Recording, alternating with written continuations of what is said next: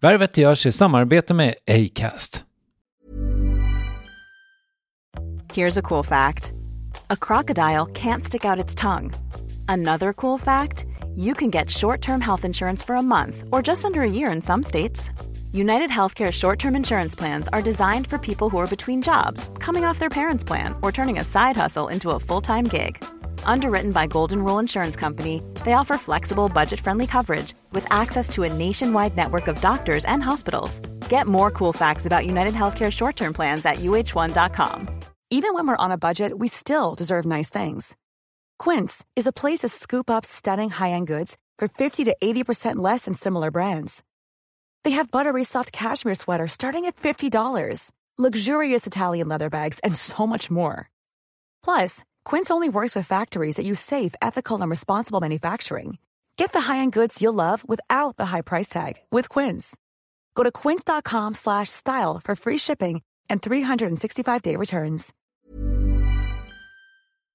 Värvet sponsras av SAS Eurobonus och SAS Eurobonus Mastercard. Och det här är ett budskap som jag tänker kan vara bra för den som antingen gillar guldkant på till exempel tillvaron eller för den som gillar att slå två flugor i en smäll. Om jag tittar på vad jag gör av med under en dag så är det typ 85% mat. Kanske tar jag en kaffe ute och relativt ofta unnar jag mig en lunch men framförallt så handlar jag middagskäk och det blir nästan alltid ungefär 327 kronor. Och jag är förvisso med i alla mataffärers kundklubbar så jag får väl något slags luddig poäng på mina köp, men får jag poäng på allt, överallt? Jag får ju inte det och det är dumt, för visst, Eurobonus kan användas till resor, lounger och uppgraderingar, men otroligt mycket mer, som att bo på något av de 250 000 anslutna hotellen som finns att välja mellan. Perfekt om man vill ha en staycation med sin partner eller så. Och just nu, mellan 23 april och 5 maj, får du 5 000 Eurobonus extra poäng om du ansöker om ett SAS Eurobonus Mastercard kreditkort. Kreditkortet som ges ut av SEB Kort Bank AB, där effektiv ränta är 19,27 procent vilket exempelvis blir 47 108 kronor om du använder 40 000 i kredit i ett år. Men det är förstås inget tvång att utnyttja krediten. Få poäng på allt överallt och du börjar på SAS Eurobonus Mastercard.se. SAS Eurobonus Mastercard.se. Tack SAS Eurobonus och SAS Eurobonus Mastercard. Värvet presenteras i samarbete med Nasonex, utomhusmöjliggöraren, som de inte kallar sig av någon märklig anledning. Men det är i alla fall Sveriges mest köpta antiinflammatoriska nässpray mot allergisk snuva. Och nu kommer ett litet test, så fram med papper och penna du som lyssnar, nu kör vi. Fråga 1. Vill du vara ute mer i naturen? Fråga 2. Sitter du framför en skärm lite för mycket? Fråga 3. Är du allergisk? Om du har svarat ja på någon av frågorna så tycker jag att du ska bege dig till beanoutsider.se. Jag vill för övrigt poängtera att Nasonex nässpray är ett receptfritt läkemedel från 18 år för behandling av symptom vid säsongsbunden och perenn allergisk snuva. Rådfråga läkare om du är eller tror dig vara gravid eller ammar eller om du planerar att skaffa barn, har en obehandlad infektion i näsan, nyligen har genomgått en näsoperation eller har en skada i näsan. Får ingen effekt inom 14 dagar eller om du redan använder läkemedel med kortison ska du kontakta läkare. Använd ej mer än tre månader utan läkarkontakt. Stort tack Nasonex och beanoutsider.se. Och så tittade polisen också i mina ögon. Polisen var ganska insinuant. Sådär, ah, vad är det här? Och jag försökte, så här, ja, men, jag försökte bara övertala dem att få åka med. Jag hade biljett men... Och så vidare. Och så drog jag med story. De tittade i mina ögon. Ah, du får följa med till stationen. Jag bara, va? Det är förvisso attraktivt med självsäkerhet. Så sent som för ett par veckor sedan gjorde jag ett intro om att vara självklar på scenen och jag som har stått där själv vet hur lätt det är att smitta publiken med osäker hållning och orak rygg.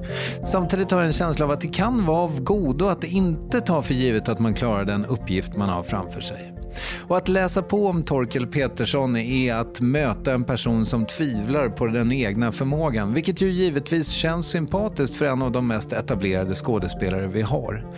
Trots att han spelat på Dramaten i över 15 år har han hunnit med över 20 långfilmer som Kops, Patrik 1,5, Norrmalmstorg, Odödliga, Jongubbslandet och En enkel till Antibes och många uppskattade tv-serier som Torpederna, De dagar som blommorna blommar och Tjockare än vatten. Ändå är han alltså fortfarande inte helt säker på att han är bra på det han gör, även om vi i publiken är övertygade gång på gång.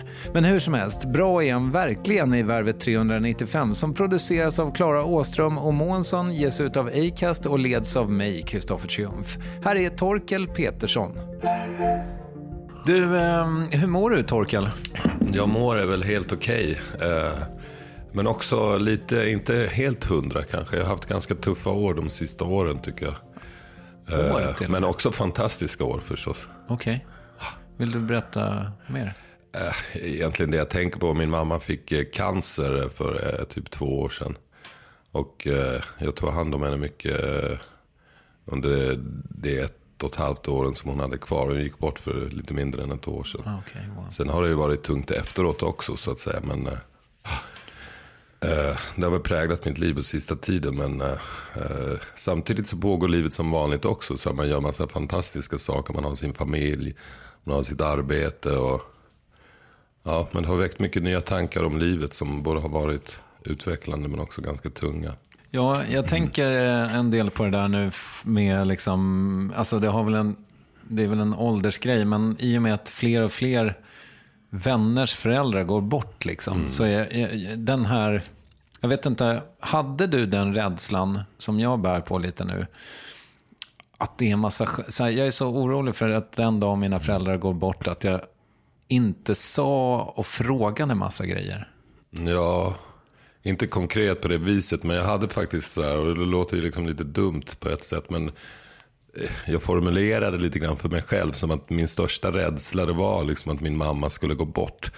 Jag älskade henne väldigt mycket och vi hade nog en bra kontakt på något vis. Även om vi inte träffades varje dag så där så var det liksom, jag, jag liksom kunde ligga och ha lite, mycket tankar på liksom, ah, fan undrar hur det kommer kännas när hon inte finns. Liksom. För jag tror många har sin mamma speciellt med eller sina båda föräldrar eller, eller pappan då liksom som att det är liksom ändå ens vad ska man säga, sista fallskärm eller den största tryggheten. Man tänker om allting annat skiter sig, då har jag alltid, om man nu har haft föräldrar som älskade en och det gjorde ju hon med mig. Så jag har alltid tänkt liksom att där är liksom min största fallskärm. Mm. Och då har man ju varit rädd för hur ska det kännas när hon inte finns längre. Och varit jätterädd för det och så hände den här grejen då. Så hon kom hon var 75-76 år så det var ganska oväntat på ett sätt. Mm. Även om cancer inte är en eh, så här, oväntad sjukdom på ett sätt.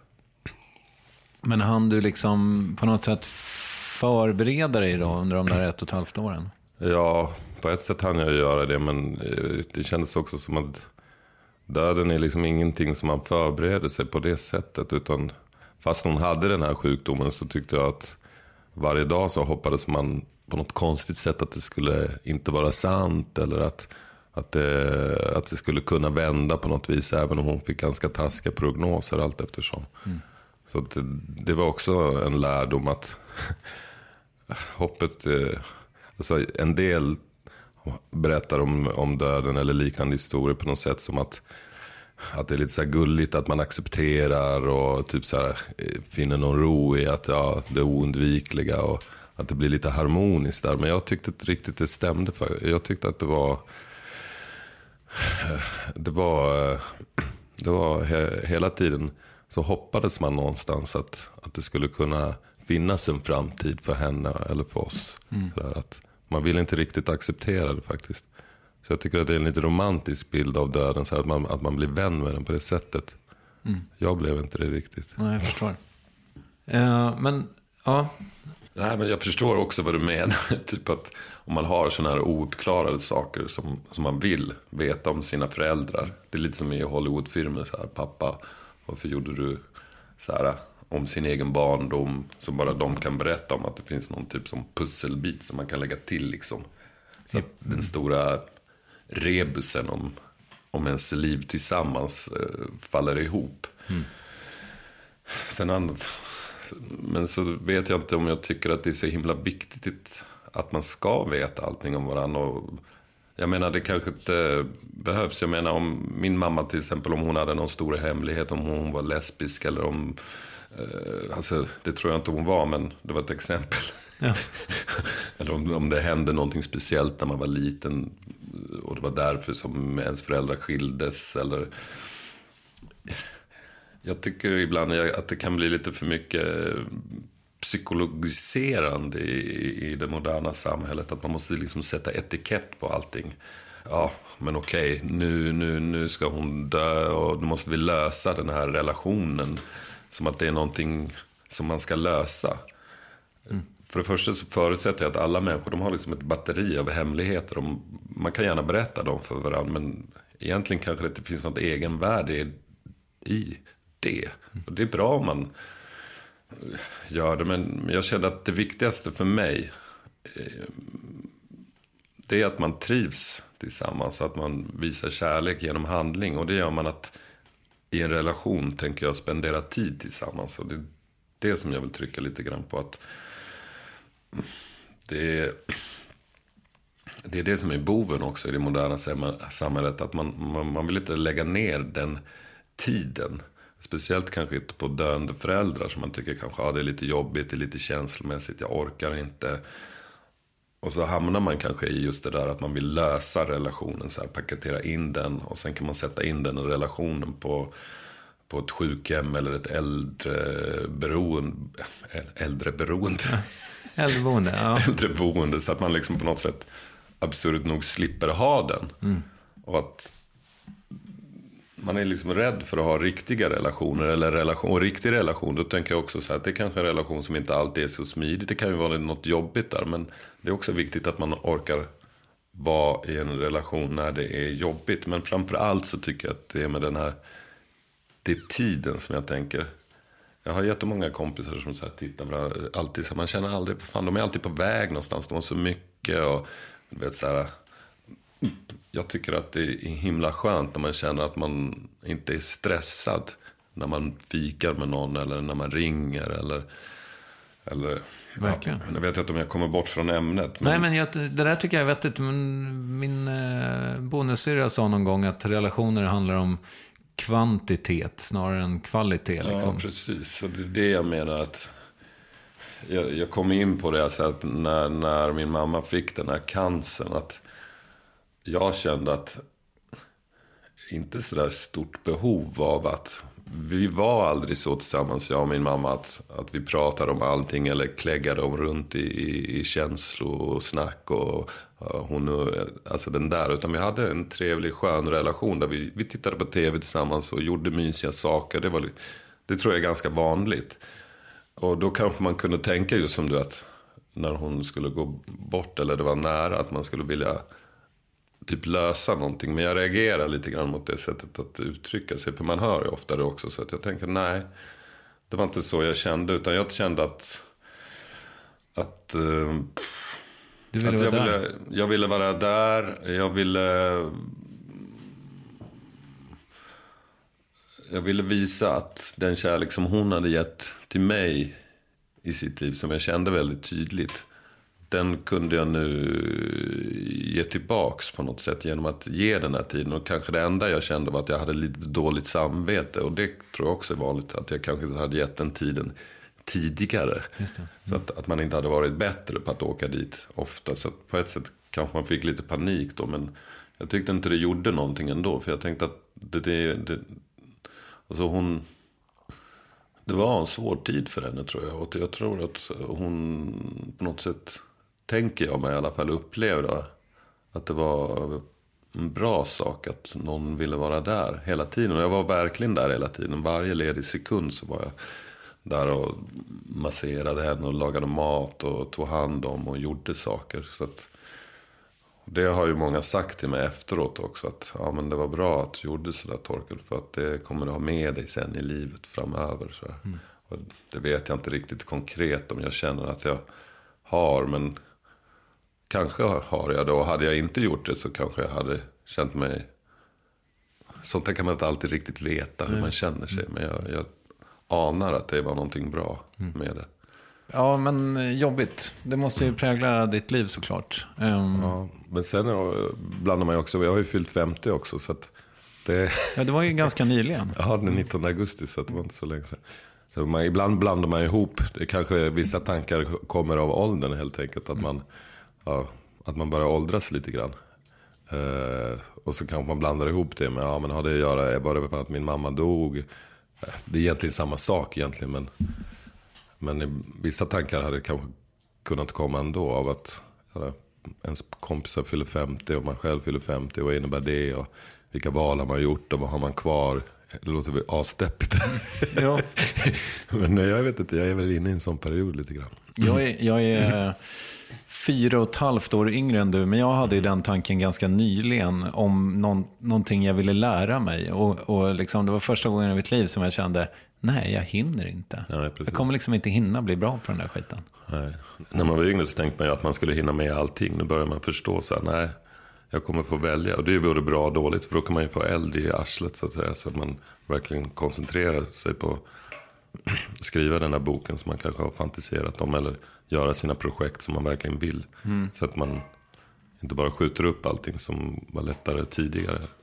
Jag kommer aldrig bli professionell höjdhoppare förmodligen. Nej, precis. Det finns en sorg i det där. Att eh, allting är inte möjligt längre. Samtidigt som det finaste i livet är ju sådana där människor som typ så här när de är 85 börjar lära sig franska. Det är, det är häftigt. Ja. Min pappa är sådär lite grann att han, han känns väldigt, alltså hans nyfikenhet och intresse, även min mamma faktiskt.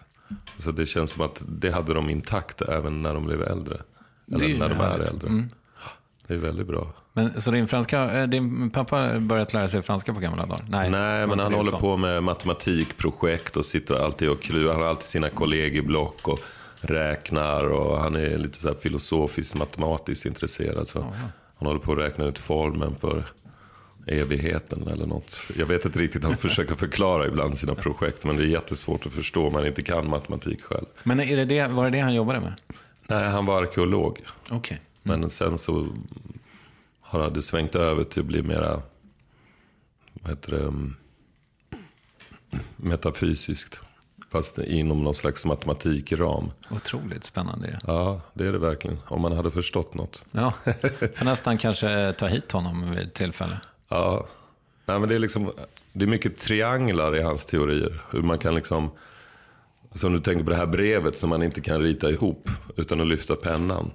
Ja, jag, tror jag vet vad du menar. Det är liksom sådär, hur många gånger kan man, är det troligt att man kan eh, dra ett streck? Alltså, det är skitsvårt att förklara. Ja, ja.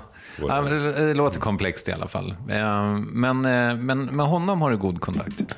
Ja, det tycker jag. Det den är inte sådär att den är hela tiden, men när vi träffas så är jag väldigt, jag tycker det är mysigt och jag har stort utbyte av vårt umgänge. Alltså det är en mysig person att träffa, både han och hans nya tjej då. Så att, eh, ja, jag tycker om det. Hur ny är den nya tjejen? Hon är fantastisk. Ja, men hur ny är hon? Aha. Hon är, ja, typ 30 år. Ja, ja, ja, lite samma med min Ja, precis. familj. Ja. Men ny, ny i förhållande till min mamma då. Ja, det var en annan.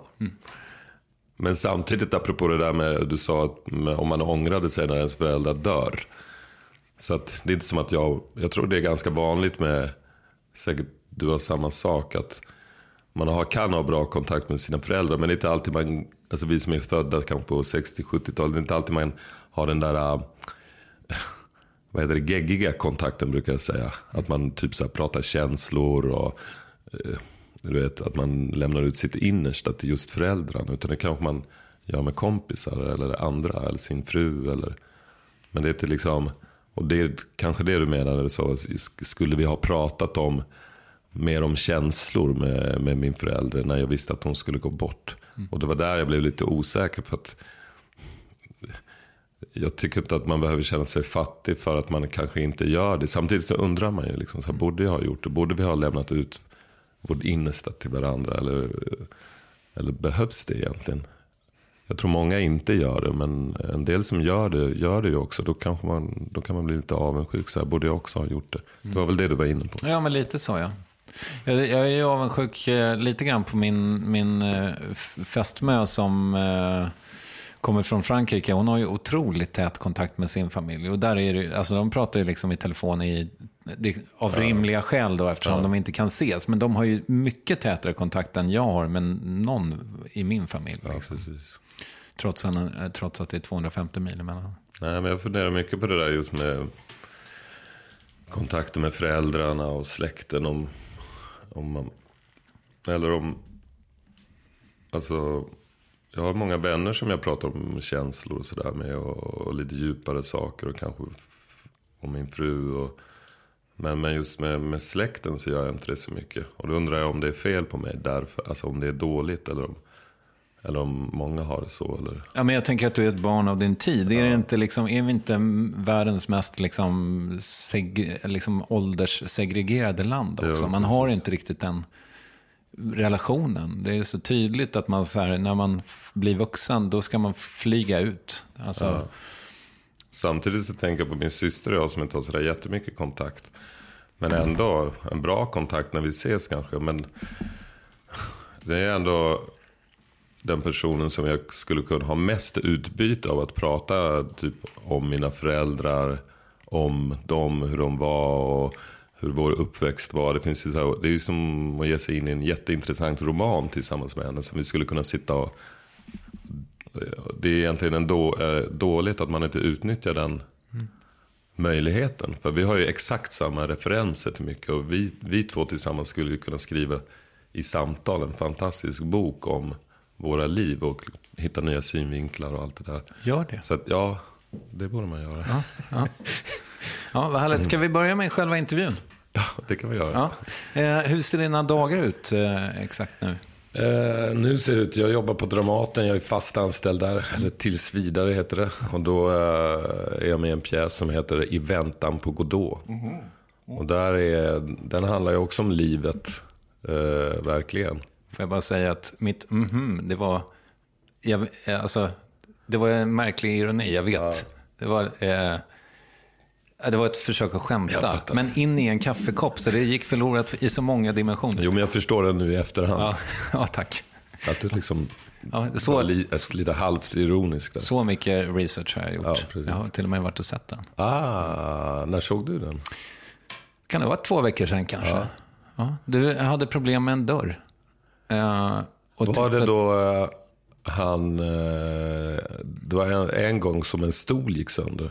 Det var inte den gången. Nej, det tror jag inte. Jo, kanske när du kastade ut den, eller? Nej, det var en annan gång. För jag ska sitta på en stol ganska mycket där. Mm. Och sen så gick skruven loss. Okay. Så att han min, som är min slav, han fick gå av scenen och leta efter en stol i fem minuter. Och vi stod bara helt stilla på scenen. Okay. Helt sjukt. Ja. Men, eh, ja, det löste sig. Ja, jag fattar. Så den håller du på med på kvällarna då? Ja, precis. Och eh, på dagarna gör jag ingen ny pjäs där. Jag har varit med i en annan pjäs också som heter Natt i den svenska sommaren. Som handlar om Tarkovskis och Erland Josefssons möte när de spelade in filmen Offret. Och den har vi faktiskt turnerat med precis till eh, både Kina, Ungern, ja det låter som alla diktaturländer. och Serbien. Ja var vi nu precis för en vecka sedan. Okay. Men den är över, så nu är det bara vänta på Godot. Och då gör jag liksom ingenting på dagarna på teatern, utan jag spelar i och med att vi har haft premiär. Spelar på kvällarna. Och uh, ja, det är skitkul. Jag älskar den pjäsen, jag älskar regissören, fantastisk scenografi. Jag tycker den är riktigt bra. Den är också sådär mycket, um, alltså det är smink och, alltså det, det får vara lite teater på ett lite så här, jag brukar inte använda det här ordet men jag säger på ett sexigt sätt. Mm. Jag tycker inte om människor som säger det där egentligen. Mm. Eller inte människorna men. Men den är liksom, den känns ja, lite, den är intellektuell, rolig och snygg och liksom ball på ett, alltså det är väl scenografin och det där som är väldigt snyggt. Mm. Ja. Eh, hur, hur funkar det då? Är, man, är du liksom eh, i något skede av den produktionen? För du har ju lite mer än... Du, du, har ju den tredje största rollen, så att säga. Ja. Hade du velat ta Jonas Karlssons roll? Jag tycker att min roll nästan är den bästa. Mm. Även om den inte är störst.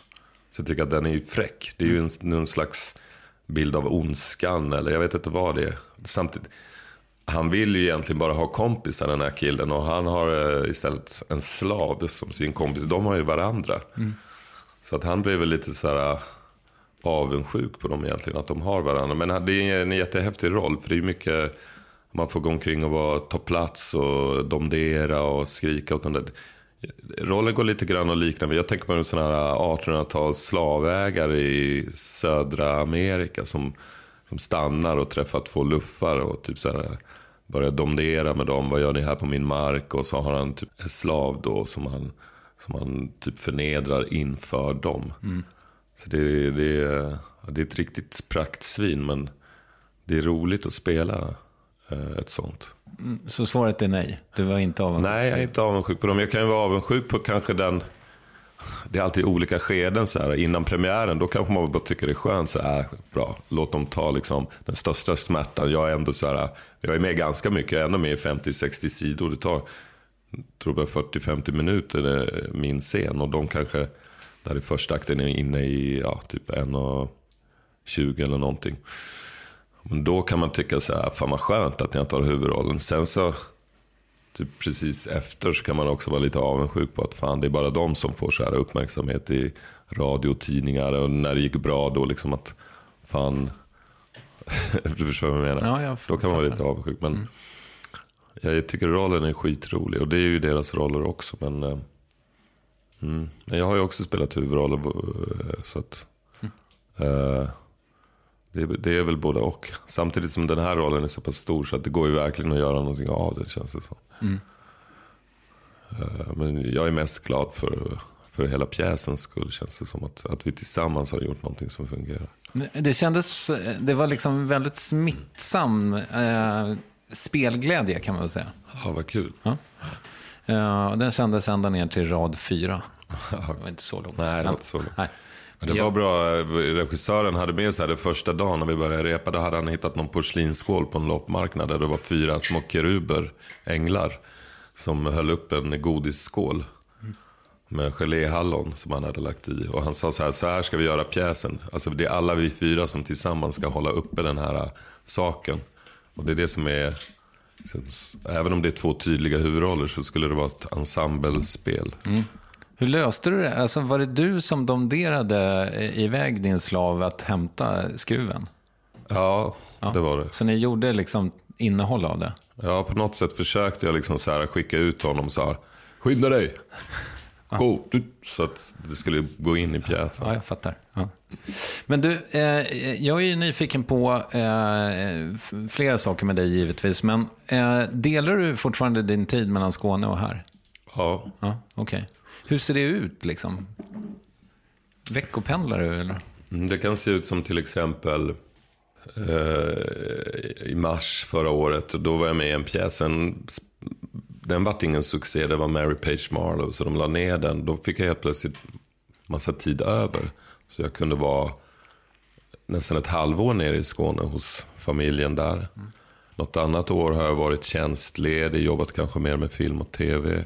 Så då har jag kunnat vara hos i Skåne mest. Man kan säga att det ser ut som att allt, så fort jag är ledig från åtaganden så är jag i Skåne. När jag som nu jobbar med en pjäs, då veckopendlar jag. Mm. Så att jag eh, är där typ tre dagar i veckan. Okej. Okay. Mm. Men alltså som nu då när du bara har en sak, alltså du, du jobbar då rent effektivt från, vad kan det vara, fem på eftermiddagen till, eller? Lite tidigare är brukar, där. Som när vi spelar nu, då börjar jag kanske vid fem och så slutar vi tio. Just det. Ja. Vad fan gör du med liksom resten av dygnet? Uh, jag går på gymmet. Ja. 50-årskrisen. Ja, fast Sen... det har du väl alltid gjort, eller? Nej. Nej okay. jag, jag, jag, har alltid gått lite grann, men jag har ökat sista året. Det, det, Mm. Sen, um, Skjortan ser lite trång ut. Ja, det, men det här är stretchskjorta. Den har jag ju köpt just för att jag liksom kunde göra det. Ah, okay. ah. Första gången du vet, som man känner behov. Smart. Mm. Det fanns bara en modell på den här Hugo Boss-affären som var i stretch. Uh, mm. det låter ju skitfult.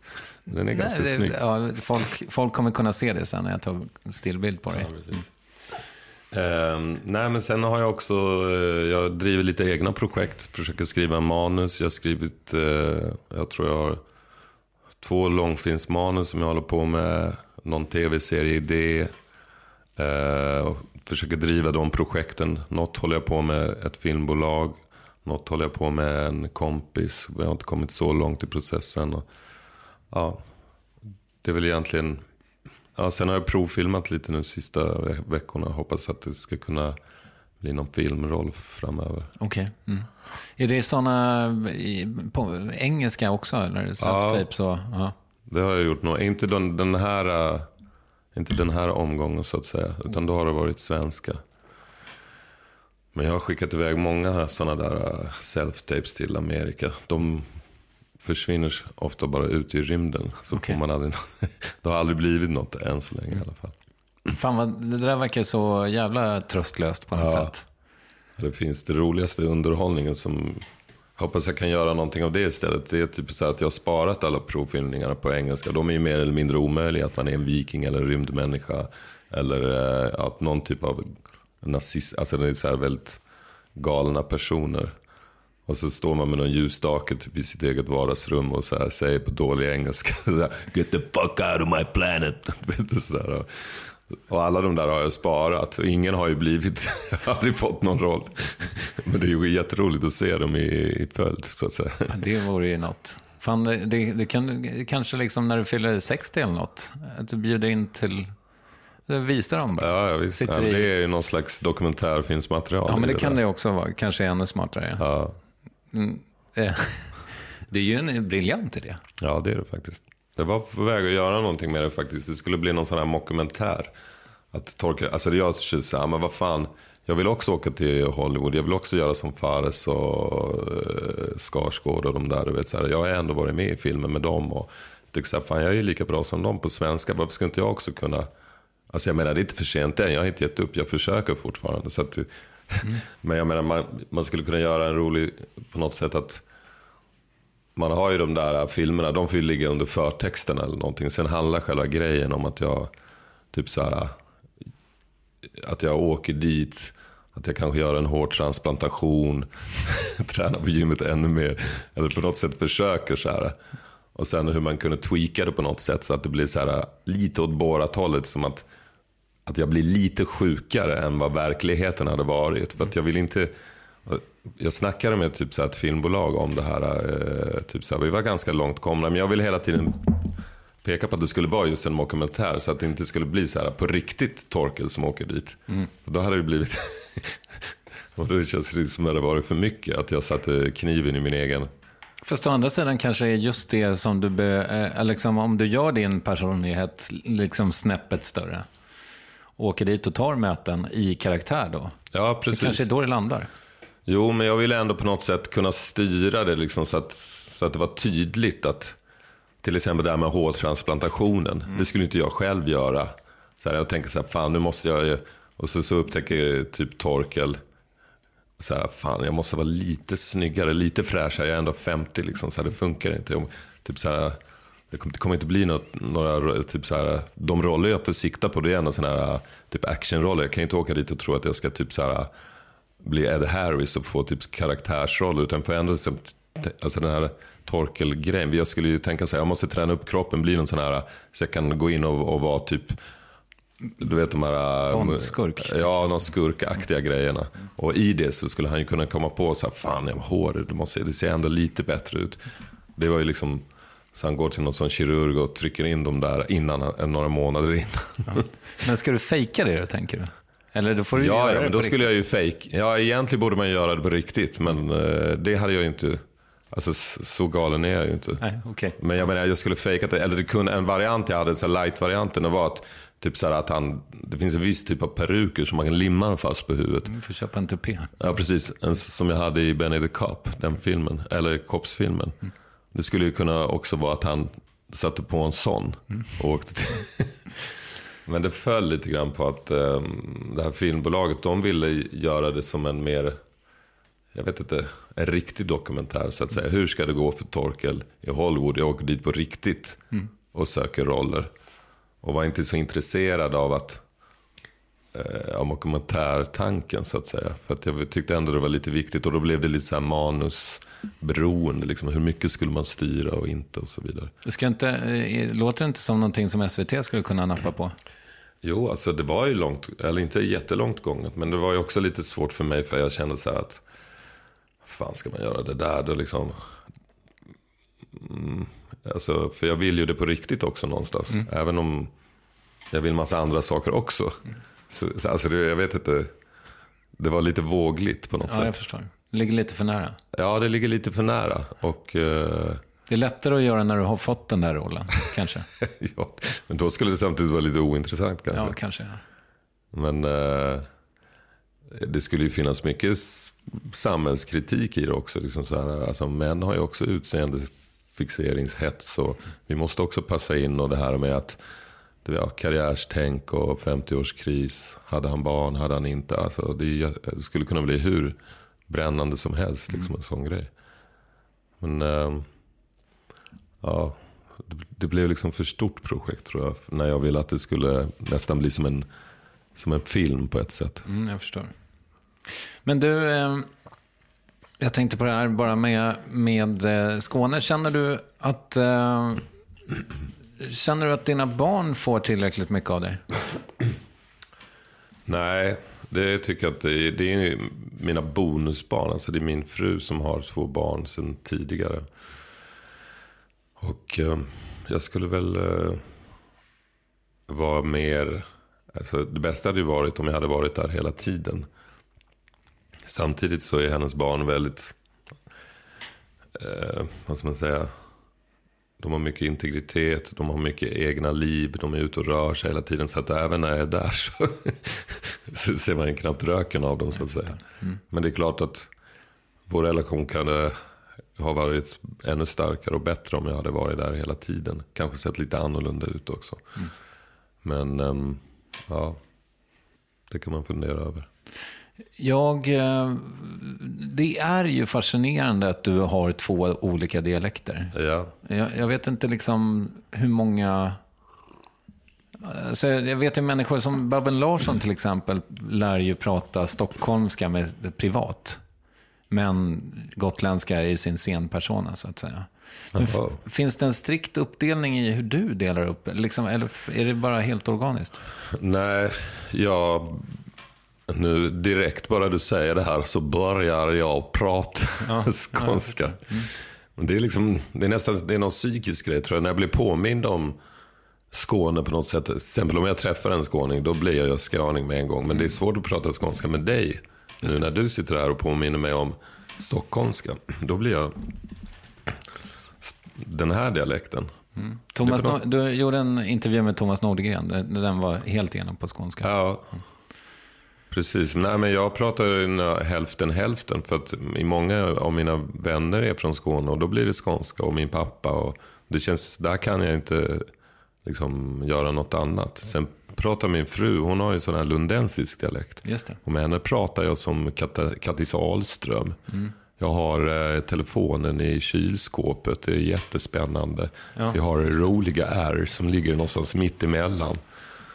Så vi pratar på det här viset. Louise Epstein är väl också ett bra exempel på den typen av skånska? Va? Ja, det finns... Eh, jag kan inte höra henne framför mig, men jag, jag tror jag vet Nej. vad du menar. Jag tror hon hade vikarie när du var hos Thomas Nordegren. Ah, Annars hade du fått höra henne. ja, ja, men han var lite retlig minns jag, Thomas Nordengren. Får man säga så? Ja, det får man väl göra. Han var ganska provocerande. Vi var med i någon typ så här opera och han sa att nej, opera var dåligt. Så vad fan gör vi här i studion då? Liksom, det var sådär, Han tyckte som att det var en massa dålig handling runt några bra sånger. Okej. Mm. Som jag kanske inte höll med om då, men han, han var lite provocerande. Ja. Men, men eh, eh, alltså, finns det... Har, har du liksom... Har du olika personlighetsdrag på skånska respektive rikssvenska? Nej, det tänker jag kanske. Alltså, det tror jag inte. Eh, jag vet till exempel att om man blir så här spontanarg och sånt. Då tror jag att det kommer skånskt ur. Det är ändå det som är basen på något sätt. Okej. Mm. Eh, Men annars har jag inte tänkt att, att eh, det är möjligt att kanske så här ytliga egenskaper blir på stockholmska. Typ så här att man ska, jag tror det är någon gång var jag skulle köpa cigarett eller godis eller någonting. Så gick jag in i en skånsk affär där jag verkligen borde ha pratat skånska. Så här, ett paket cigg vet, så, här, så bara undrar jag efter, fan, varför kom den på stockholmska här nere också? Mm. Var det bara för att det var en så här bara, alltså en löjlig sak att säga, så något enkelt vardagligt, så här ytligt. Att inte, för där, där ploppar upp stockholmska helt plötsligt mitt i den skånska kontexten. Men en annan sak som jag brukar tänka på det är att, um, att man är liksom lite, just det här att jag härmar. Jag brukar tänka att jag är en sån här jag-svag person. Att man eh, har svårt att hålla sin egen. Det är någonting med att man vill passa in i, i gruppen. Det är det perspektivet brukar jag tänka på ibland. Att man typ så här blir som den andra. Och att det egentligen är så här roligt nog inte så bra egenskap för en skådespelare. Att man inte kan hålla sin roll. Utan att man Färgas allt liksom? Ja. ja, det är som att man ska spela liksom en och så kommer man in och så börjar man prata med någon annan och så blir man som den istället för sin egen roll. Så, ja, så du gör bådas på något ja. sätt? Eller? Ja. Fast samtidigt ska jag tänka mig att det har något med känslighet att göra. Att om, man, om man är väldigt inkännande person eller kanske överinkännande. Mm. Så liksom så då är man så himla vaken för alla signaler. Du vet, så man försöker anpassa sig och liksom bara om någon tappar någonting så, du vet, så att man, att man att det, det är i den världen tror jag det handlar om att man man, eh, man liksom försöker passa in på något sätt. Men det är också en bra sak, för det tror jag många människor, även i skådespeleri så är det en bra sak att man liksom hela tiden är vaken för nyanser. Och, och jag tror många människor håller på med det i livet också. Det är liksom att man tänker och avväger och känner efter. Liksom. Mm. Men du, jag... It's that time of the year. Your vacation is coming up. You can already hear the beach waves, feel the warm breeze, relax and think about work. You really, really want it all to work out while you're away. Monday.com gives you and the team that peace of mind. When all work is on one platform and everyone's in sync, things just flow wherever you are. Tap the banner to go to Monday.com. When you're ready to pop the question, the last thing you want to do is second guess the ring. At Bluenile.com, you can design a one of a kind ring with the ease and convenience of shopping online. Choose your diamond and setting. When you find the one, you'll get it delivered right to your door. Go to Bluenile.com and use promo code LISTEN to get $50 off your purchase of $500 or more. That's code LISTEN at Bluenile.com for $50 off your purchase. Bluenile.com code LISTEN. There's never been a faster or easier way to start your weight loss journey than with PlushCare. PlushCare accepts most insurance plans and gives you online access to board certified physicians who can prescribe FDA approved weight loss medications like Wigovi and Zepbound for those who qualify Take charge of your health and speak with a board-certified physician about a weight loss plan that's right for you. Get started today at plushcare.com slash weight loss. That's plushcare.com slash weight loss. plushcare.com slash weight loss.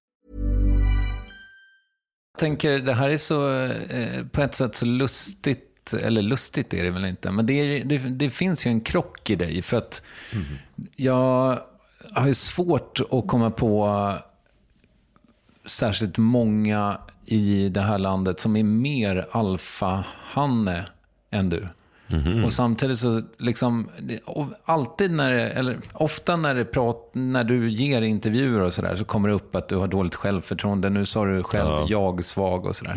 Okay. Liksom, ser du inte själv den här motsättningen? Jo, men det kanske jag gör. För mig så, jag tycker väl egentligen det är en ganska bra sak att vara en alfahanne. Alltså, om man är en positiv alfahan, alltså så som ordet är från början, att man tar ansvar kanske för sina nära och kära eller en liten grupp som man vill skydda. Men sen tänker jag också att det är liksom kanske det man tänker på när man hör det ordet. Utan man tänker mer så här, alltså något negativt som är lite så macho och, och bufflig och att man är självsäker. Eller någon manlig maktmänniska som bara kör på, liksom allt det där. Och det, det är ju någonting som jag inte tänker på mig själv, alltså när jag tänker på mig själv. För jag vill liksom också ha en chans att på något sätt eh, bli uppskattad för mina inre egenskaper. Och de är inte alls sådär alfahanniga. Alltså jag vet jag har en röst, en kropp, en längd, en, kanske ett yrke, en hudfärg och sånt som, alltså det yttre. Som, som gör att man tänker på mig som en alfahanne. Alltså en negativ alfahanne då. Det är väl ett sånt problem som, som alla eh, så här, grupper har som blir identifierade utifrån kanske yttre egenskaper som man ger dem. Jag är ju en ganska mesig kille så här, från Lund, lite, vad man säger, metrosexuell med moderna ord. Jag tycker om eh, opera och porslin. Därmed inte sagt att man inte kan vara alfahanne som tycker om opera och porslin. Men... Nej, men du älskar vaser och så? Jag älskar absolut vaser. Jag har samlar på vaser till och med. Ja. Och eh, ja, så jag är stolt över mina mjuka sidor. Så, och jag Alltså därmed inte sagt att det inte finns sådana falska hannar, som, alfahannar som jag var inne på. Eh, som, som, som eh, vad heter det, på grund av sina osäkerheter tar till just sin fysik och sitt kön för att få makt och, och så vidare. Men jag tycker att jag, jag kanske har bristande självinsikt där, men jag tycker att jag har en viss kontroll på mina osäkerheter. I alla, i alla fall, jag har ganska bra kontroll och därför så jag så håller jag inte på med sådana här klassiska negativa alfahanna-grejer eh, som ja, utbrott och maktspel och skandaler. Och, ja, typ en skandal har jag faktiskt gjort, men där var jag helt oskyldig, enligt mig själv i alla fall. Och det, eller det fanns omständigheter som gör att jag tyckte att enligt min måttstock så handlade det bara om att jag faktiskt handlade ganska rimligt i en situation som, ja, där jag tyckte att andra inte handlade rimligt. Och... Men, men, eh, pr pratar vi om den här tågincidenten nu som ja. jag har kanske läst lite om på internet? Ja, du har läst den. Ja, men... Jo, men det är väl lite grann den som jag är inne på. Jag skulle faktiskt... Eh, ja, man kanske ska dra den här i podden eller? Ja, men det är väl klart. Jag vet inte riktigt om jag vågar det, men jag kanske ska våga det ändå. För det är ändå någonting som jag har velat så stoppa undan i en, en påse som jag inte vill. Jag tänkte så här, det där får själv dö. För att om man börjar gräva i sådana saker. Men eh, det är bara en tidning som har skrivit om det hittills. Så därför skulle det vara kanske skönt att lägga en egen, ja, en egen bild av det till de få som jag hoppas inte är intresserade av det ens. Men... Nej, men vad fan. Ja, men... Okej, okay, men jag kör den i alla fall. Mm. Men då vill jag bara börja med att säga att det som jag säger nu, det går inte riktigt att bestrida. Eller jag menar, det går att bestrida, men den här historien, den gick så pass långt så att, eh, eh vad ska man säga, den gick så pass långt upp så att jag fick komma på polisförhör. Och han som anmält mig och hans kollega, de blev också förhörda av polis, och, eller av vår eh, alltså polisen förhörde oss. Och sen så var det en rättsinstans, en åklagarmyndighet som fick ta del av förhören. Och jag menar, en åklagarmyndighet är ändå vår demokratis instrument för att avgöra lite vad som är rätt och fel i samhället. Mm. Så att när de väl hade lagt sin dom så tyckte de att ja, alla anklagelser eller så där som, som hade riktats mot mig, eller misstankar också. Eh, de var, typ, som man säger, inte giltiga, men de var i alla fall eh, så pass oriktiga så att jag blev helt frikänd från allting. Det var inte tillräckligt för att väcka åtal? Nej, det var det inte. Mm. Och jag var ju, moraliskt sett så var jag redan säker på vad jag tyckte. Men det var också skönt att få det liksom så här godkänt. För jag menar, en sån här demokratisk rättsinstans, den är ändå lite till för vad som är rimligt och vad som inte är rimligt i samhället. Så då kändes det ändå bra att när alla var förhörda och sådär så var det ändå jag som typ utföll med att, ja, jag kunde be om ursäkt för någonting litet jag hade gjort. Men det var ändå inte orimligt så att jag kunde liksom bli anklagad för det. Men nu är ju äh, 90% av lyssnarna helt lost. Nu får du fylla i och säga vad, jo, vad som men hände. det var så här. Jag sitter på ett tåg, eller som jag sa tidigare, jag lägger lite kontext här. Som jag sa tidigare så fick min mamma en allvarlig cancersjukdom. Och då åkte jag under ett och ett halvårs tid i skytteltrafik mellan Lund och Stockholm. För att dels ta hand om henne i hemmet, jag vårdade henne i hemmet. Men också sköta mitt jobb Eh, i Stockholm. Då.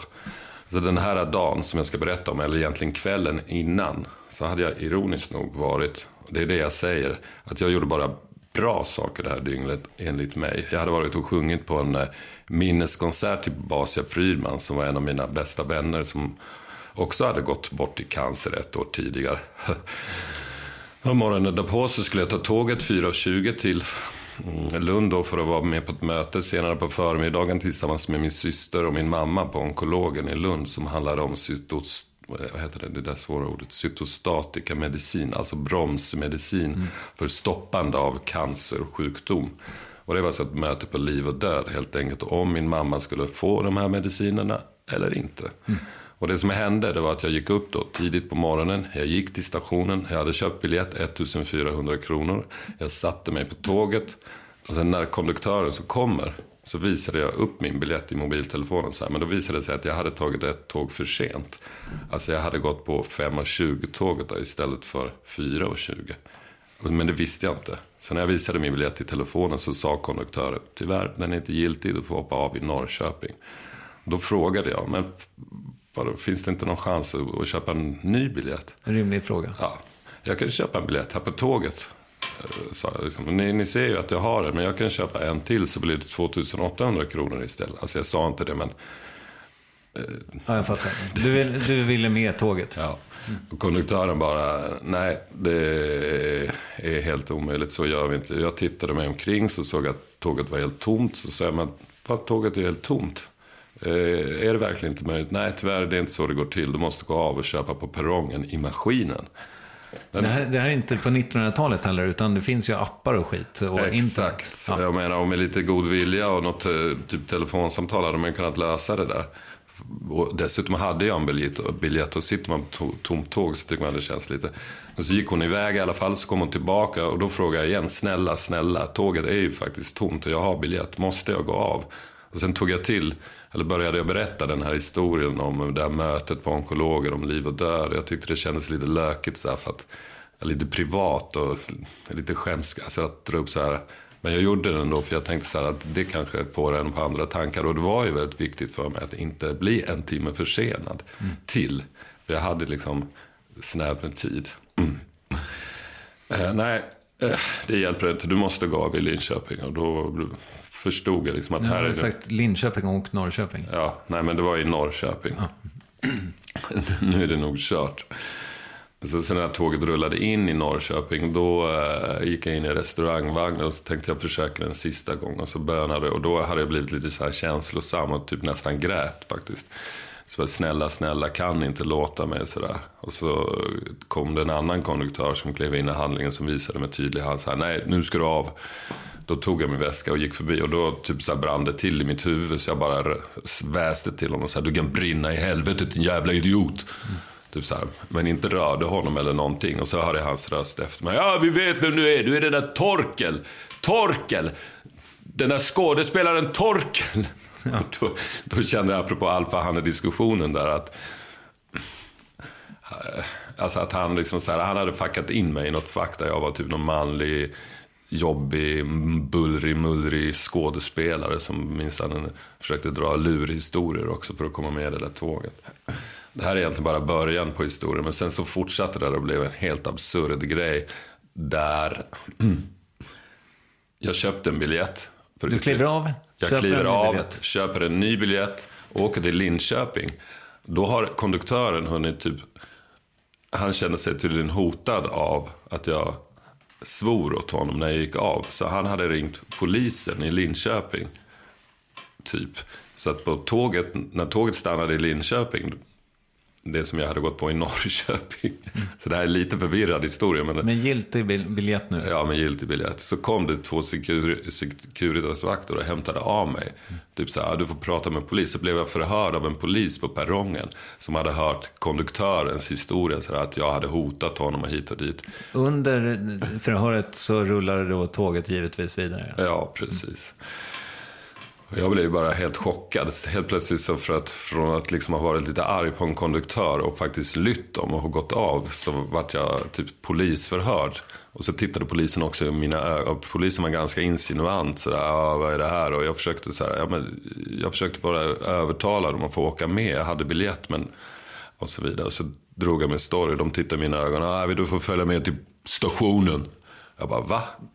Ja, men varför, varför då? Av det här liksom? Jag, jag, har ju gått av som de ville. Ja, men det finns, eh, vi misstänker att du har tagit narkotika. Jag bara, skämtar ni med mig eller? eller det sa jag ju såklart inte, men jag var foglig som ett lamm då. Det blir, när man inte är van vid att prata med polisen så blir man det. Så att, ja, och då, eh, så fick jag följa med bort i en piketbuss, in i den, sitta mellan två stora poliser, åka med dem. Och de det var ju också ganska roliga. De bara så här, eh, de visste också så här, det där är den där Torkel, de känner igen mig på något vis, tror jag i alla fall. Eh, det är mycket droger i din bransch eller? Jag bara, ja det kanske det är, men jag tar inte dem i alla fall. jag minns inte vad jag sa så, men jag tänkte ju så. Jag var ju livrädd. Då. så, så in till en station, in till något konstigt förhör där jag upplevde att flera andra poliser i huset, det blev en liten samling så här, fan. Vi har någon, någon typ någon kändis i huset. Mm. Så att folk stod där och så var jag ganska, alltså, nästan förhörd inför någon slags publik. Och jag var ju helt torr i munnen som jag nästan känner att jag håller på att bli nu också. Du vet. Eh, och jag försökte haspla ur mig de här grejerna. Och sa, ah, du får, eh, vi, vi, vi, vi håller inte kvar dig nu på grund av eh, att du bråkade med den här konduktören eller sa något till konduktören. Utan vi misstänker att du har tagit narkotika. Aha, varför då? Ja men det syns någonting i dina ögon. De är lite virriga på något sätt. Jag menar, det var jädrigt tid på morgonen och man var liksom ganska skrämd och uppskärrad. Så att jag vet inte, jag tar inte ansvar för hur jag såg ut egentligen. Ja, så fick jag gå in i någon slags bås, kissa då för att de skulle göra ett narkotikatest. Och sen så höll de kvar mig där några timmar och sen fick jag gå fri. Och eh, ja, så var den där historien. Mm. Och blev då polisanmäld, som du sa initialt? Ja, jag tror egentligen det funkar så att konduktören senare polisanmälde mig för att typ, han skulle ha upplevt sig hotad när jag gick förbi och svor åt honom. Men det utredde de ju sen. Och där var det sådana här löjliga formuleringar, som, eller som jag, alltså roliga formuleringar i förhör. Typ så här, eh, den misstänkte, eller Torkel Pettersson, skulle antagligen ha eh, gjort det och det när han vände sig på ett aggressivt sätt. Mm. Typ så här, jag menar, allting blir så detaljerat och konstigt och typ så här, saker som jag inte gjorde men som kanske skulle ha hänt om, alltså du vet. Mm. Det kan man ju fantisera vad som helst vad som skulle ha hänt. Men jag menar återigen Alfa, han är det där liksom, för att man har en stor kropp eller en mörk röst så förutsätter de kanske att man skulle gjort si eller så. Mm. Men det har inget med verkligheten att göra. Jag tänkte ju bara be om förlåtelse. Liksom. Mm. Jag kände att jag hade sagt något för mycket kanske då efteråt. I alla fall. Det hade inte hänt Peter Harrison kanske? Men lever han? Förlåt. Peter, jo, ja. Peter Harrison. Ja, Den legenden. Ja, men i alla fall. Ja, för mig så hade allting varit bra egentligen. Så här, om det hade typ slutat med det där. Men sen så, det som egentligen blev obehagligt för mig. Det var typ så här att, och det vet jag inte hur det går till. Men när en tidning får reda på sånt här. Mm. Eh, hur kan de veta en dag senare att det här har hänt? Är det de som sitter och ringer runt till alla polisstationer och undrar? Eller är det någon polis som sitter typ så här och tipsar? Det var någon som sa det till mig. Det tycker jag låter så här, nej fan vad ofräscht. Liksom, att, mm. Och sen tycker jag också det är konstigt att en tidning får liksom, eh, jag vet inte, skriva. För de frågade inte ens mig om de fick skriva. De ringde till någon om det var någon polis som ringde till dem eller hur det nu var. Så fick de en story och tydligen finns det någon offentlighetsprincip som är att ja, om man ringer in och frågar så måste polisen berätta lite grann vad som har hänt. Och, då, eh, och sen kan man skriva det i tidningen dagen efter. Och då tycker jag att mm, det känns, för mig blir det så här då att om jag är ovän med någon till exempel dig. Mm. För du väsnas i, i lägenheten intill. Det här kanske blir löket exempel. om du väsnas. Så kan jag typ ringa till polisen och säga så här, men jag har en granne, han håller på att typ eh, våldtar sin fru eller någonting. Han gör någonting där inne.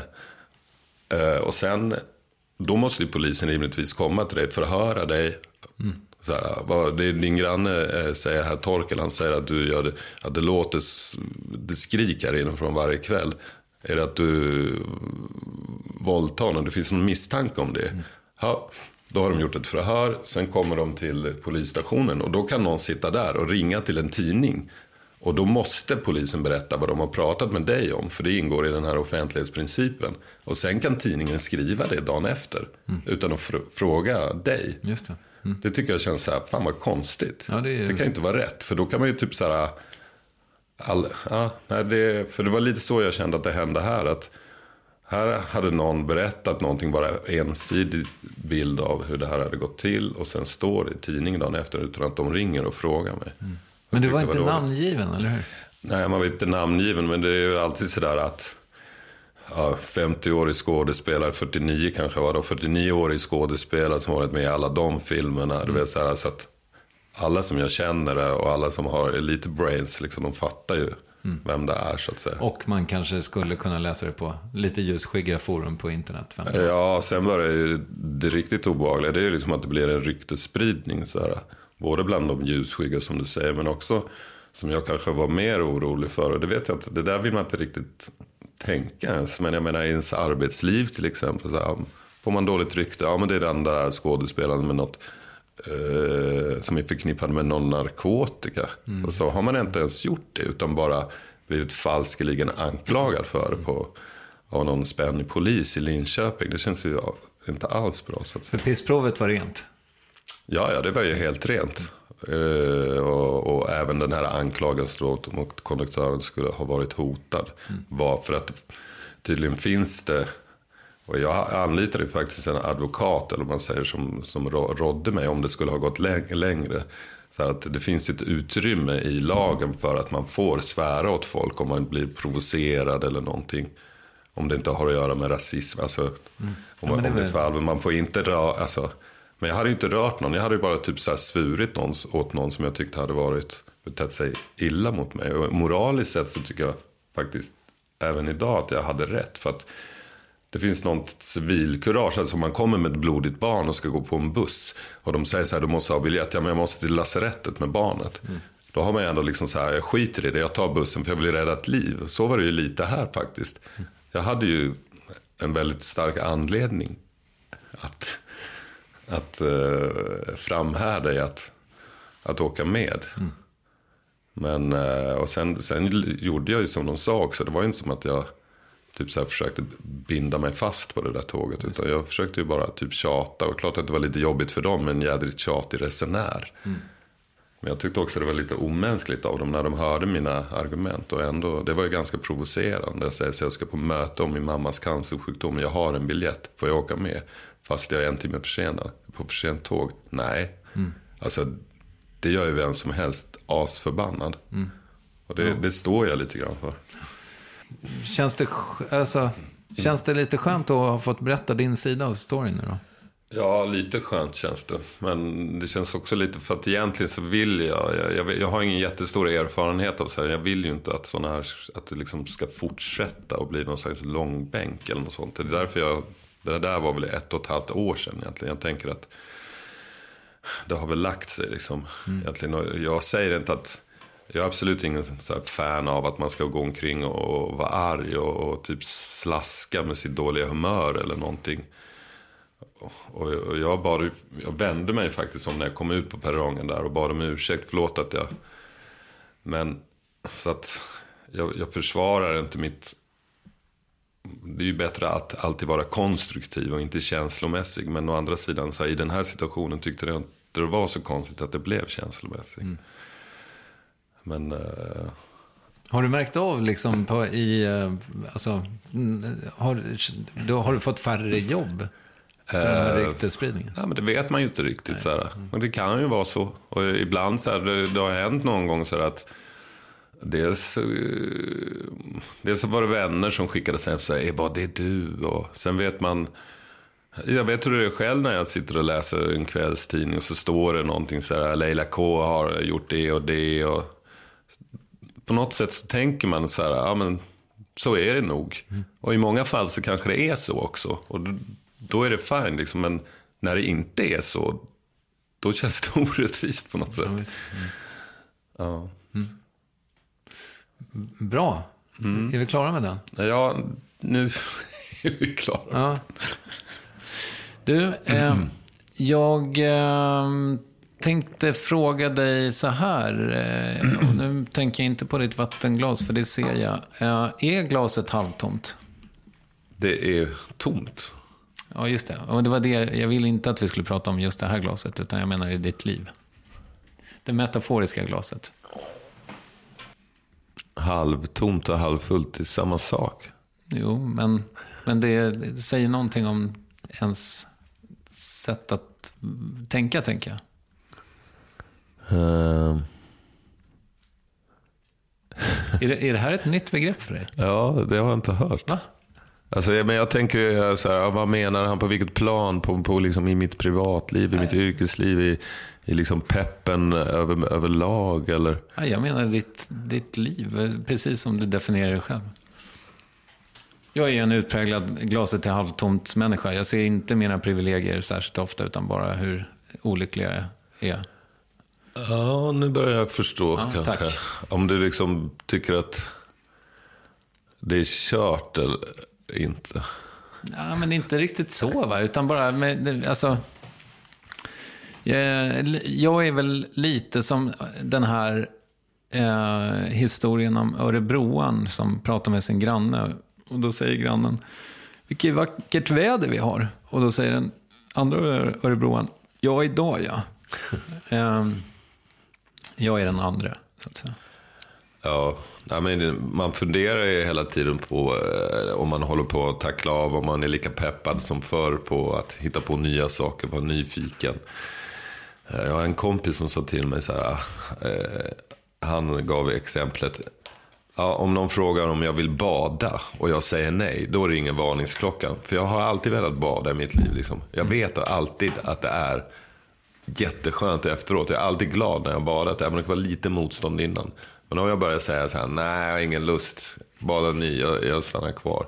Då måste han liksom göra en check liksom på hur det står till med mängden vatten i glaset helt enkelt. Just det, bra. Men då kunde det också vara olika saker. Då kunde det vara som att, ja men jag gillar ju inte bara, nej men då får det vara något som du gillar. Och för mig kunde det vara liksom, ska du hänga med på att se eh, handbollsmatch som jag tycker är skitmysigt. Och jag bara säger nej jag vill hellre sitta hemma. då får jag ju kolla, liksom, fan, jag, jag pallar inte göra det som jag brukar tycka är bäst om. Men jag tror också, jag är lite grann mot sådana här, eh, jag läste en bok av Lars Ulvenstam som hette eh, Så blev mitt liv eller någonting. Så då hade han intervjuat pensionärer, eller folkhemspensionärer på 70-talet i Sverige.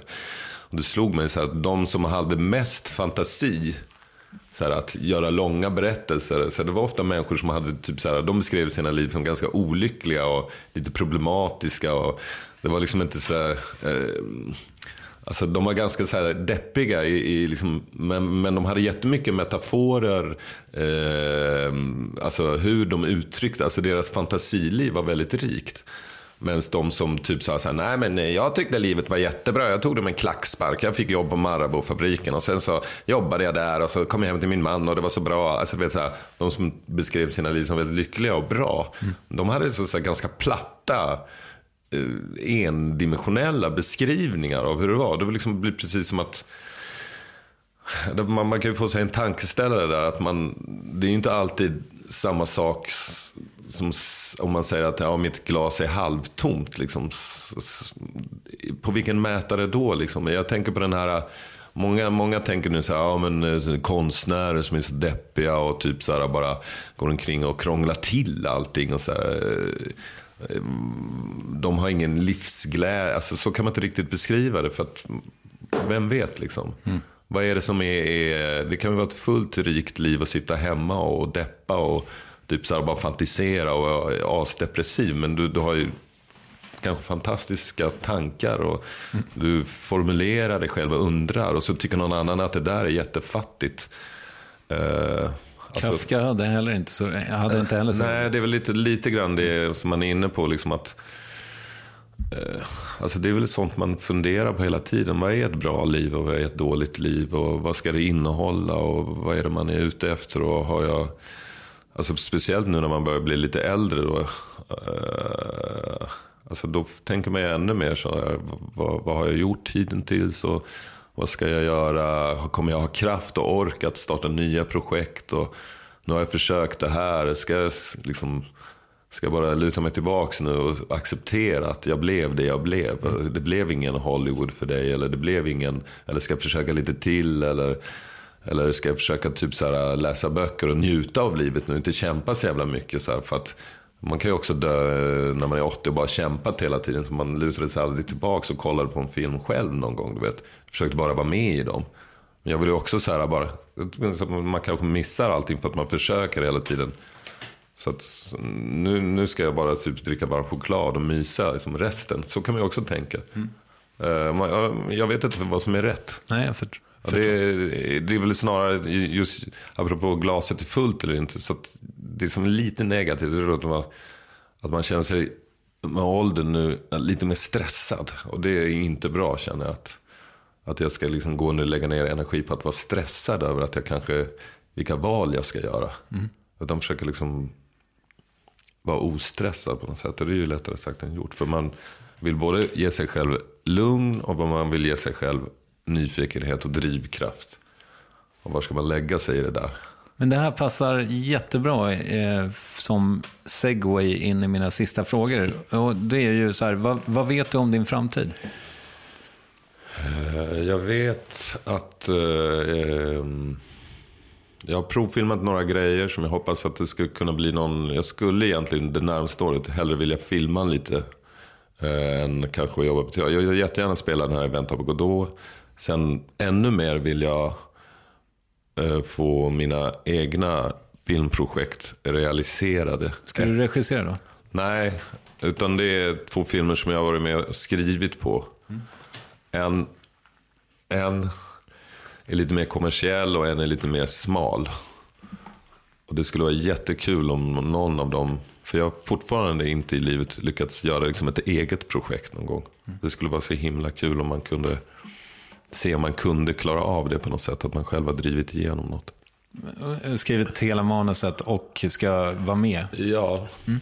precis. Men inte regissera? Nej. Nej. och det kan man ju alltid undra. Jag har alltid varit så här, man kan klaga på regissören när man jobbar med någonting så här. Men så tänkte så här, men om jag själv hade haft helhetsansvaret, då kanske, alltså, man vet inte riktigt om man kan ta den rollen så att säga. Men egentligen i grundkänslan är väl att jag känner att jag har mycket egna tankar och, och, och teorier om saker och ting. Att man funderar hur ska kunna fästa det mm. på något lite. Alltså jag känner ju att jag kan göra det genom rollgestalter och sånt. Men det känns ändå, man kunde göra det ännu lite mer tydligare på något vis. Alltså få lite mer kontroll över vad det är som man vill ha sagt så att säga. Mm. Och jag tycker ju att samhället och världen är ganska konstigt. Och att människor uppför sig liksom lite grann på ytan på något vis. Och man, man skulle vilja kommentera det på något vis. Det är väl en känsla som många har. Mm. Fint. Jag hoppas eh, du får göra det. Ja. Eh, vill du rekommendera något? Ja, jag kan rekommendera en film som jag var och såg på filmfestivalen som heter Le Dime. Typ så här. Mm. Och den heter eh, Deerskin. Och det handlar om en kille som eh, köpte en skinnjacka på Blocket. Och den här jackan började påverka honom på ett märkligt sätt. Det var en helt abstrakt film på ett sätt, men ändå konkret. För det blev en story av det. Men han fick liksom ett förhållande till, han kände sig ascool när han fick på den. Den var en riktigt ful sån här mocka fransjacka. Det var en väldigt absurd historia men den filmen var riktigt grym. Mm. Apropå filmindustrin idag när man ser. Alltså, det var en rolig film fast väldigt arty men ändå väldigt, vad heter det? Man kunde lätt ta den till sig. Det var ett bra exempel på tillgänglig konst som ändå var väldigt eh, personlig. Fint. Mm. Vem tycker att jag ska intervjua i Värvet? Eh, jag tycker att du skulle inte... Då måste jag tänka några sekunder. Du kunde intervjua han eh, förra Dramaten-chefen. Stube? Ja, Stube. Ja. Han skulle du intervjua. Ställer du dig inte bakom honom i något slags... Eh, ja, upprop? det var väl många där på Dramaten som gjorde det. Alltså, okay. Det var väl liksom lite grann hälften hälften på något sätt. Vissa tyckte att man skulle låta det vara. Jag tyckte att han blev, alltså det är min personliga åsikt, det är inte Dramatens åsikt. Men jag tyckte att det, hela den där affären gick väldigt konstigt till. Och att han fick liksom bära någon slags hundhuvud när politiker och folk blev nervösa. Liksom för att ja, någon skulle få skulden helt enkelt. Jag tyckte det var jättemärkligt. För att, och så, så där. hela den, den historien var konstig. Ja, men det är ett jättebra Mm. förslag. Jag tycker inte han har fått liksom riktigt...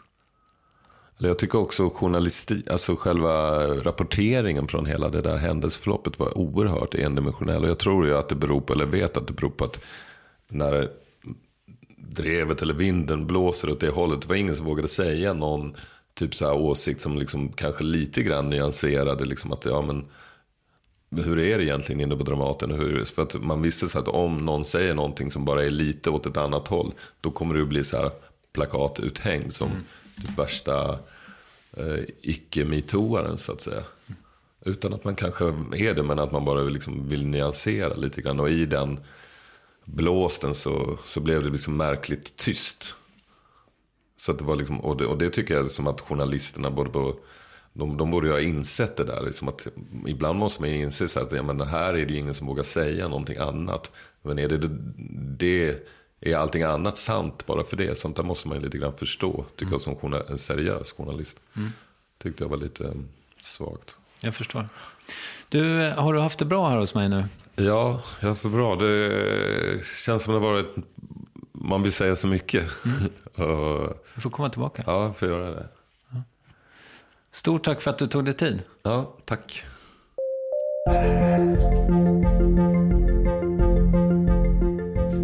Ja, Torkel, vad mer kan jag säga än att jag är tagen av öppenheten? Och en annan sak jag faktiskt är tagen av är det jag och formgivare, filmklippare, utgivare, musiker, producent och rådgivare jobbat med i något halvår. Ansiktslyftningen av Värvet som har premiär om en vecka. Det kommer låta lite annorlunda, se annorlunda ut och kanske väcka lika många eller fler känslor än vi gjort tidigare. Men mer om det nästa år då vi är tillbaka med 20-talets första gäst. Då kommer vi faktiskt till nästa vändpunkt. Därför eh, jag ägnade mot journalistik med eh, sån eh, framgång får man väl ändå säga att jag till slut hamnar i fängelse. Vilket ju är ett utomordentligt bevis på att man har skakat staten med det man har skrivit. Den rösten går väl inte att ta miste på. Jan Guillou om bland annat sorg och ost. Vi hörs väl då. Nu tackar jag för det här decenniet och det faktum att ni tillsammans laddat ner värvet över 80 miljoner gånger under mitt bästa årtionde hittills i livet och så går vi ut på en klassiker som fyller 40 2020. Gott nytt år!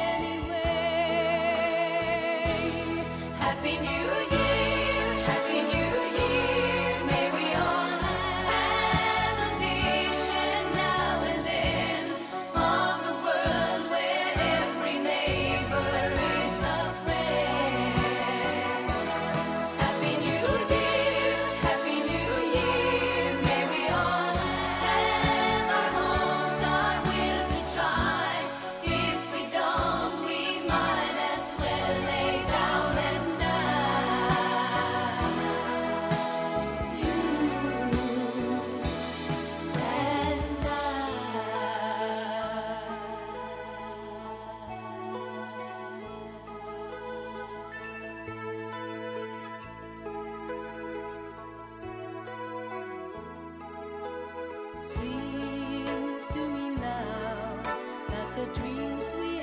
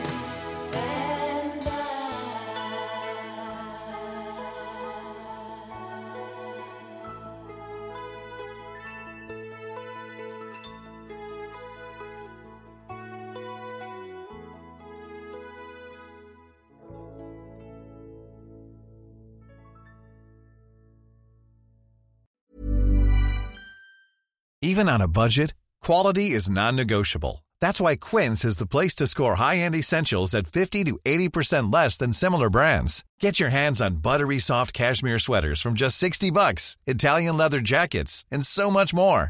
And the best part about Quince, they exclusively partner with factories committed to safe, ethical, and responsible manufacturing. Elevate your style without the elevated price tag with Quince. Go to quince.com slash upgrade for free shipping and 365-day returns. Sick of being upsold at gyms? My guy, you're currently a base member. For $90 more, I can upgrade you to our Shred membership. For 130 more, you'll be a Swole member. And for just $300 more, you'll reach Sweat Platinum. At Planet Fitness, you'll get energy without the upsell. Never pushy, always free fitness training and equipment for every workout. It's fitness that fits your budget. Join Planet Fitness for just $1 down and $10 a month. Cancel anytime. Deal ends Friday, May 10th. See Home Club for details.